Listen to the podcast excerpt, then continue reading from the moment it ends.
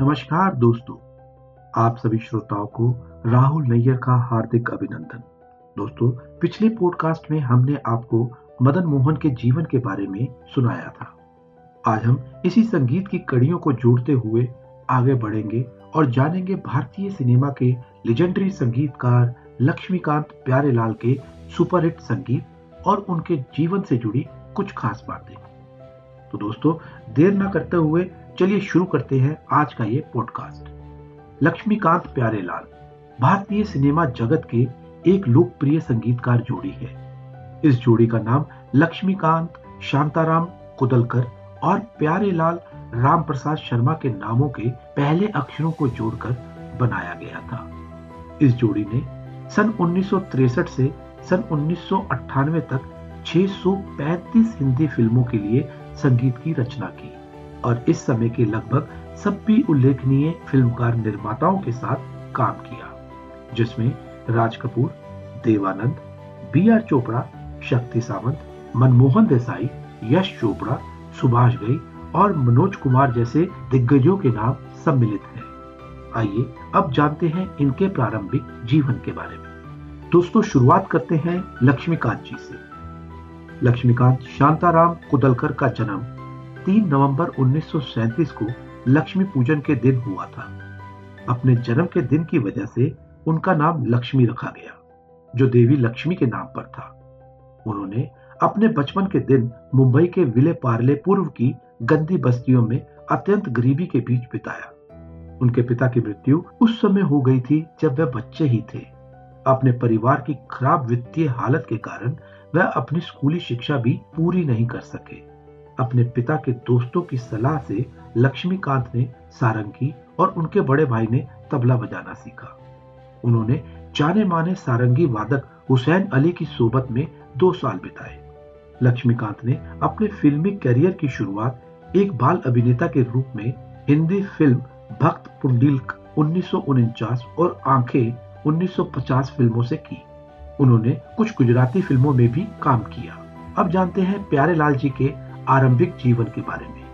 दोस्तों प्यारेलाल राम प्रसाद शर्मा का जन्म सितंबर 3 1940 को प्रसिद्ध बिगुल वादक पंडित राम प्रसाद शर्मा, जो बाबा जी के नाम से लोकप्रिय थे, के यहाँ हुआ था। पंडित राम प्रसाद शर्मा ने ही प्यारेलाल को संगीत की मूल बातें सिखाई थी। प्यारेलाल जी का जन्म उत्तर प्रदेश के गोरखपुर में हुआ था। उन्होंने आठ साल की उम्र से ही वायलिन सीखना शुरू कर दिया था। और प्रतिदिन आठ से बारह घंटे का अभ्यास किया करते थे। प्यारेलाल ने एंथली गोंजाल्विस नाम के एक कुवन संगीतकार से वायलिन बजाना सीखा। बारह वर्ष की उम्र में प्यारेलाल के परिवार की वित्तीय स्थिति काफ़ी खराब हो गई एवं उन्हें इस उम्र में स्टूडियो में काम करना पड़ा।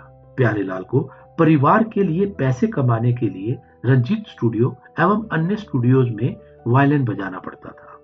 आइए, अब जानते हैं कि इस जोड़ी का गठन कब और कैसे हुआ था।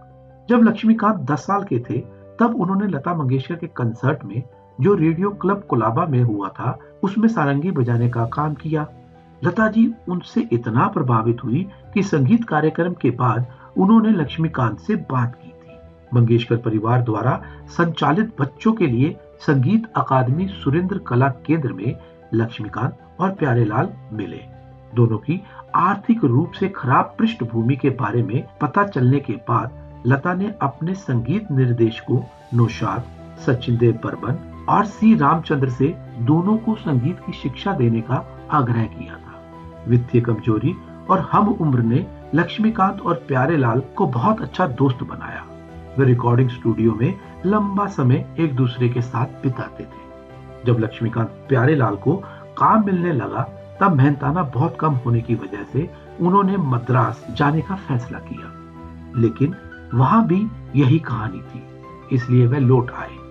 इस समय लक्ष्मीकांत प्यारेलाल के कुछ सहयोगियों में पंडित शिव कुमार शर्मा और पंडित हरिप्रसाद चौरसिया शामिल थे। बाद में शिव कुमार और हरिप्रसाद ने भी हिंदी सिनेमा में शिव हरि के रूप में काम किया।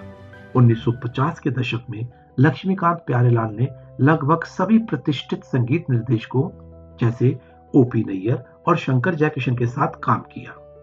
उन्नीस सौ तिरपन में वह कल्याण जी आनंद जी के सहायक बन गए और उन्नीस तक उनके साथ सहायक के रूप में काम किया। उन्होंने सचिन देव बर्मन सहित कई संगीत निर्देशकों के लिए संगीत अरेंजर्स के रूप में भी काम किया।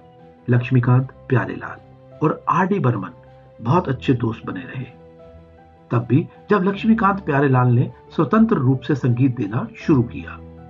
लक्ष्मीकांत प्यारेलाल भारतीय शास्त्रीय संगीत और साथ ही पश्चिमी संगीत के अपने लोक धुनों और अर्ध शास्त्रीय संगीत के लिए सबसे लोकप्रिय थे।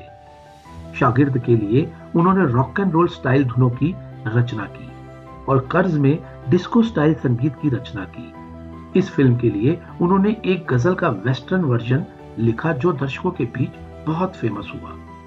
दर्द दिल, दर्द जिगर, गीत के लिए दोनों को उस वर्ष फ़िल्म फेयर का सर्वश्रेष्ठ संगीत निर्देशक पुरस्कार भी प्राप्त हुआ।